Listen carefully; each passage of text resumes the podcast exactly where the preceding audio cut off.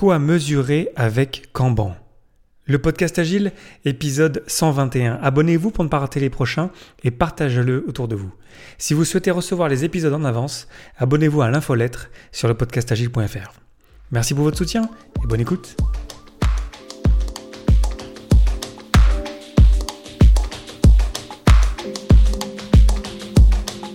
Bonjour, bonsoir et bienvenue dans le monde complexe. Vous écoutez le podcast Agile. Je suis Léo Daven et je réponds chaque semaine à une question liée à l'état d'esprit, aux valeurs, principes et pratiques agiles qui font évoluer le monde du travail au-delà. Merci d'être à l'écoute aujourd'hui et retrouvez tous les épisodes sur le site web du podcast, lepodcastagile.fr. Aujourd'hui, quoi mesurer avec Kanban?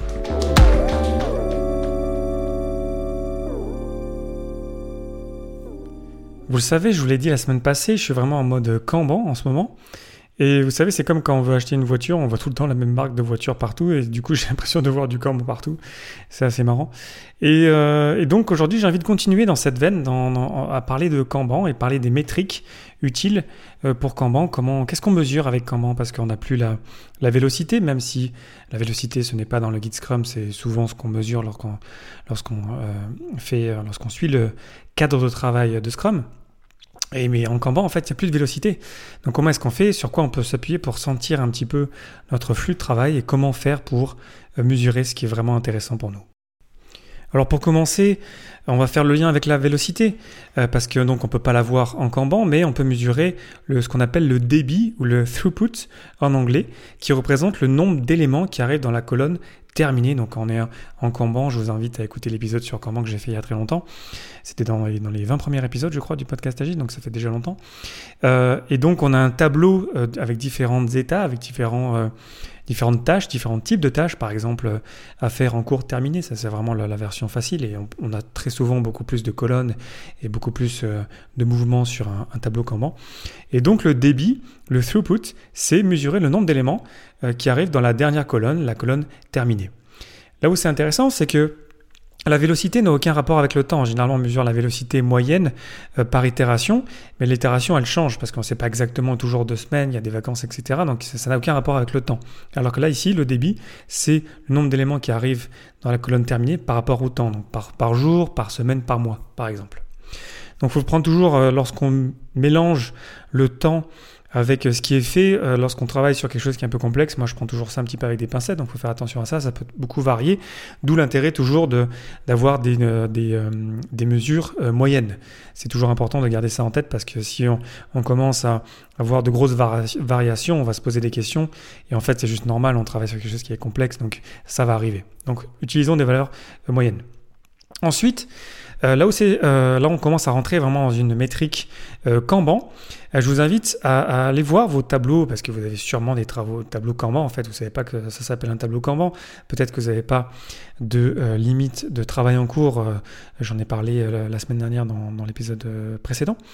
Et donc, ce qu'on peut mesurer, par exemple, sur un tableau Kanban, c'est ce qu'on appelle le lead time. En français, c'est le délai de mise en œuvre. C'est cette idée qu'on va mesurer le temps qui va se passer dès la création d'un élément jusqu'à ce qu'il arrive dans la colonne terminée. Et là où c'est vraiment intéressant, c'est que souvent on se rend compte lorsqu'on mesure le lead time, parce qu'on on utilise Jira ou Trello ou, euh, plein d'autres logiciels qui sont très communs aujourd'hui lorsqu'on travaille en équipe sur des projets euh, complexes, on se rend compte en fait que souvent le flux de travail qu'on voit sur notre tableau en fait, il n'est pas complet. C'est-à-dire qu'il y a plein de choses qui se passent entre euh, avant, voire même parfois après, parce que done, c'est pas tout à fait done. Et, donc, le, parce qu'on a déjà ces mesures qui sont dans nos euh, outils qu'on utilise tous les jours, on peut avoir des surprises parfois sur en fait se rendre compte que notre tableau Kanban, en fait, il couvre une partie du workflow, une partie du flux de travail, mais qu'il en manque des parties. Et le lead time, notamment, le délai de mise en œuvre, nous permet de sentir ça, de, de se rendre compte que peut-être on a des éléments qui passent sur le tableau, on va dire, de développement, qui passent, je sais pas moi, une semaine ou deux, alors qu'avant, euh, l'élément aura passé six mois euh, à, être un petit peu, comment dire, challengé, euh, parce qu'il était au fond du backlog, et ensuite il a remonté, mais ça a pris énormément de temps. Donc le délai de mise en œuvre, le lead time nous permet un petit peu de sentir ça. Ensuite, quand on est sur notre tableau Kanban, c'est super intéressant de mesurer le cycle time, le temps de cycle. Le temps de cycle, c'est le, temps qui est passé entre la partie à faire et la partie terminée. C'est-à-dire le, c'est le temps en fait qui s'est passé lorsqu'on est en train de travailler sur un élément.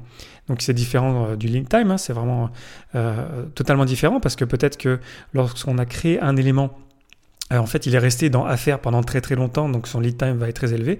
Mais peut-être le cycle time, le moment où on va vraiment travailler dessus, va être assez court, ça pourrait tout à fait arriver.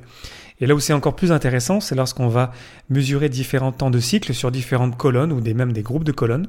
Et c'est ça qui va un, petit peu parfois nous aider à sentir où est-ce que ça bloque, où est-ce que ça on passe le plus de temps. On peut avoir des surprises et se rendre compte qu'en fait on passe énormément de temps à définir les choses, euh, ce qui est sûrement peut-être justifié, mais au moins s'en rendre compte et arriver à sentir un petit peu notre flux de travail, ça peut toujours euh, nous amener à, réfléchir et peut-être améliorer notre système. Un autre élément qui est super intéressant à mesurer, euh, c'est le nombre d'éléments qui sont en cours. Et on fait ça très simplement euh, lorsqu'on utilise des logiciels, on va dire modernes, mais maintenant c'est inclus dans, tous les logiciels.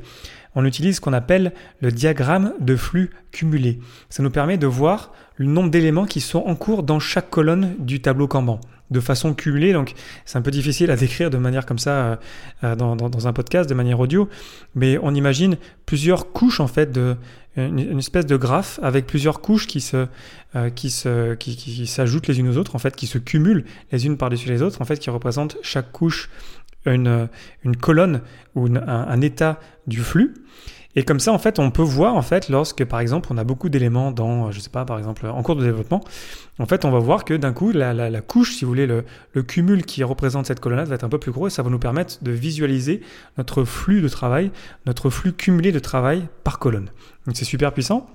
Et c'est super intéressant de s'intéresser euh, là où il y a des inflexions, là où ça s'ouvre, là où les couches se, se, rapprochent, là où les couches euh, se, se, séparent plus, par exemple, pour sentir un petit peu euh, comment on vit le flux quelque part de notre travail.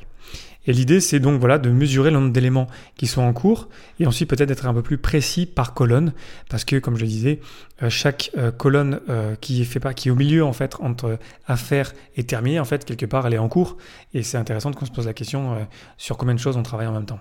Notamment, par exemple, pour se mettre des limites. J'en ai parlé la semaine dernière des, des whip limits, des limites de travail en cours, parce que c'est avec ça qu'on joue pour améliorer notre système. On modifie les euh, limites de travail en cours sur une colonne ou sur l'ensemble. Et donc pour un petit peu sentir le nombre d'éléments qui est en cours, il faut donc qu'on le mesure évidemment. Je reviens un petit peu sur le diagramme de flux cumulé parce que c'est vraiment hyper puissant. Je vous mettrai des liens dans les sources de l'épisode et puis je vous invite à tout, simplement chercher sur Google diagramme de flux cumulé. En anglais, c'est Cumulative Flow Diagram. Et euh, c'est super intéressant en fait pour euh, voir les, les files d'attente les, les, les, les, queues, hein, parce qu'on sait que euh, dans, dans, le lean, lorsqu'on a des files d'attente, qu'on a plein d'éléments en fait qui sont en attente, en fait, c'est on considère ça comme du gaspillage dans lean. Donc c'est vraiment euh, super puissant de voir un seul euh, graphe, voir où ça bloque un peu, voir où est-ce que ça, ça, ça, se limite, là où ça, on a une file d'attente, là où ça, là, là où ça s'engorge. Et en fait, grâce au diagramme de flux cumulé, en fait, c'est très très clair, ça se voit visuellement. Bien sûr, ça ne veut pas dire qu'il ne faut pas regarder son Kanban tous les jours, évidemment, hein, euh, pour essayer un petit peu de débloquer la situation euh, le plus vite possible. Mais Toujours est-il qu'on peut parfois se retourner, pas forcément se rendre compte lorsqu'on est dans notre day-to-day, lorsqu'on travaille tous les jours avec notre Kanban, qu'on fait bouger beaucoup de choses tous les jours, on perd un petit peu la, la vue macro, la vue d'ensemble en fait du flux qui bouge, parce qu'on est dedans en fait, on est en train de le faire, on fait partie du flux quelque part. Donc le, diagramme de flux cumulé, il est, il est super pratique pour ça. Donc on a pas mal de métriques super intéressantes quand même avec euh, Kanban. On en a plus que si on utilise la vélocité avec Scrum. On a donc le débit, ou on appelle ça aussi en anglais le throughput. On a le, délai de mise en œuvre en français, mais bon, moi je préfère l'appeler en anglais le lead time. On a le euh, cycle time, le temps de cycle. On a le nombre d'éléments en cours ou l'âge des éléments. Ça, vous les avez dans vos outils euh, numériques de toute façon. vous les voyez. On a le diagramme de flux cumulé qui est toujours intéressant pour sentir un petit peu euh, combien on a d'éléments euh, dans une file d'attente. Est-ce qu'il y a des éléments qui sont régulièrement bloqués dans une, colonne? Parce qu'on est dans le day-to-day, on est euh, tous les jours en face de notre Kanban, on se rend pas forcément compte de tout ce qui se passe tous les jours. Et c'est, on va pas prendre une photo tous les jours, ça va être compliqué. Donc, ce qu'on peut faire en fait, c'est qu'on utilise nos, nos, outils modernes et donc on a toutes ces données-là généralement incluses dedans. Gardons aussi à l'esprit qu'on ne peut pas directement influencer ces métriques, parce que toutes ces métriques, en fait, ce sont des données du passé. Donc c'est ce qu'on appelle, tout comme la vélocité, des indicateurs tardifs. en anglais, c'est des lagging indicators, là où ça lag, en fait, c'est vraiment, bah, c'est quand c'est terminé, en fait, qu'on a la donnée. C'est lorsqu'on regarde dans le rétroviseur qu'on se rend compte, ah oui, en fait, effectivement, le throughput, c'est ça, le lead time, c'est ça, le cycle time, c'est ça, etc. Donc, ce qui veut dire que euh, gardons vraiment à l'esprit lorsqu'on fait du Kanban que le but, c'est de, de chercher un état soutenu et soutenable. Et donc, on ne peut pas se dire, euh, se lever le matin en disant, tiens, moi, je veux augmenter euh, de deux fois plus le throughput. Donc ça, ça fait aucun sens. Ce qu'on peut faire, par contre, comme je l'ai dit dans l'épisode de la semaine dernière, c'est d'aller jouer avec les limites de travail en cours, donc les, les, les, les whip limits, pardon, et ensuite de sentir un petit peu l'influence que ça a sur notre système, de sentir que lorsqu'on avait cette colonne, par exemple, si je reviens sur une colonne dans laquelle il y a beaucoup d'éléments, il y a une espèce d'énorme file d'attente euh, dans une colonne, de se dire mais peut-être que euh, lorsqu'on se rend compte que peut-être on a une vision, on a l'impression qu'il y avait toujours euh, cinq éléments lorsqu'on se retrouve tous les, tous les jours devant le, le, le, Kanban, Lorsqu'on va un petit peu s'intéresser plus profondément sur des données un petit peu plus de, longue durée, on va dire, justement en utilisant des outils numériques, on va se rendre compte en fait peut-être qu'il y en avait encore plus en fait euh, par jour. Et là, on va se poser la question comment est-ce qu'on va trouver une limite euh, qui va être intéressante pour nous challenger, arriver à débloquer cette situation-là? Et donc, on fait ça en utilisant les limites d'éléments en cours. Donc, on ne peut pas directement se dire j'ai envie d'augmenter ou de diminuer telle ou telle métrique euh, passive ou tardive parce que donc on peut pas directement les influencer. Il faut qu'on soit conscient de ça parce que ça peut être dangereux, je trouve. J'ai quand même envie de voilà de vous partager un petit peu un petit disclaimer avec ça. Ça pourrait être dangereux de se dire qu'on pourrait, ok, ben moi je veux augmenter ça, du coup je rajoute des gens, et en fait non, ça va pas du tout améliorer le système. Euh, l'idée c'est comment est-ce qu'on peut se poser la question de, euh, on va jouer avec Kanban, avec les règles de Kanban, pour à la fin de la journée avoir un flux soutenu et soutenable.